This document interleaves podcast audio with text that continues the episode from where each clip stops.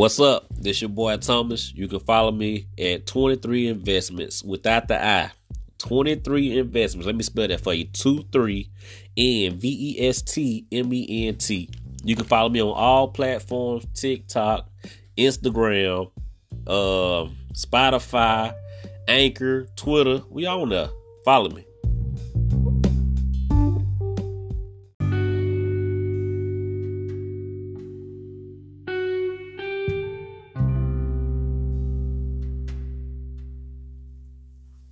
What's up? Another episode 23 Investments with Thomas. Now, today we're going to talk about a virtual address. Now, a lot of y'all may not know what a virtual address is. I, I didn't know. You know, I'm learning, but I kind of knew, but you know, I was worried about the business side.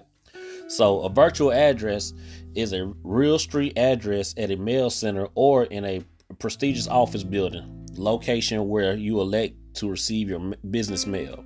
So, if you got a big company or do if, if you don't want anybody to know your personal address it's good. Because most of the time when people apply for llc or any type of business they use their personal address because that's all they have. If they not using if they don't have a building and they working from home they pretty much use a personal address. But if you popping you know and you well known you might not want everybody to use your person you might not want everybody to know your personal address because it's easy to look up.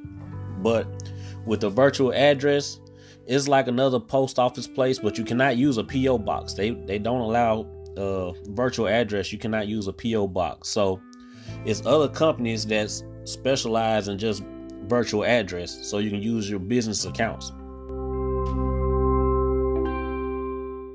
Now, the three companies that I will list for a virtual adre- address, it'll be uh, Allowance Virtual Office. That's one. Allowance.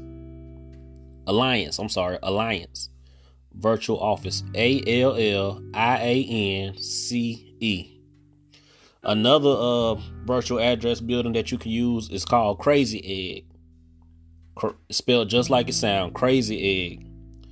And another one will be Regus. I think that's how you say it. Regus. R E G U S. Now that's three virtual address places that you can apply. Now they do get pretty expensive. Um, it can range between thirty to two hundred dollars a month.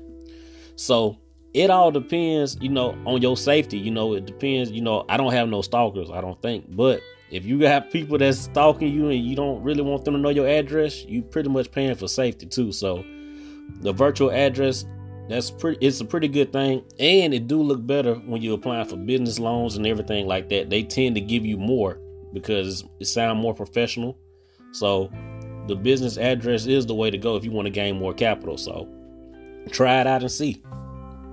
I'm out. Thank you. 23 investments. Let's go.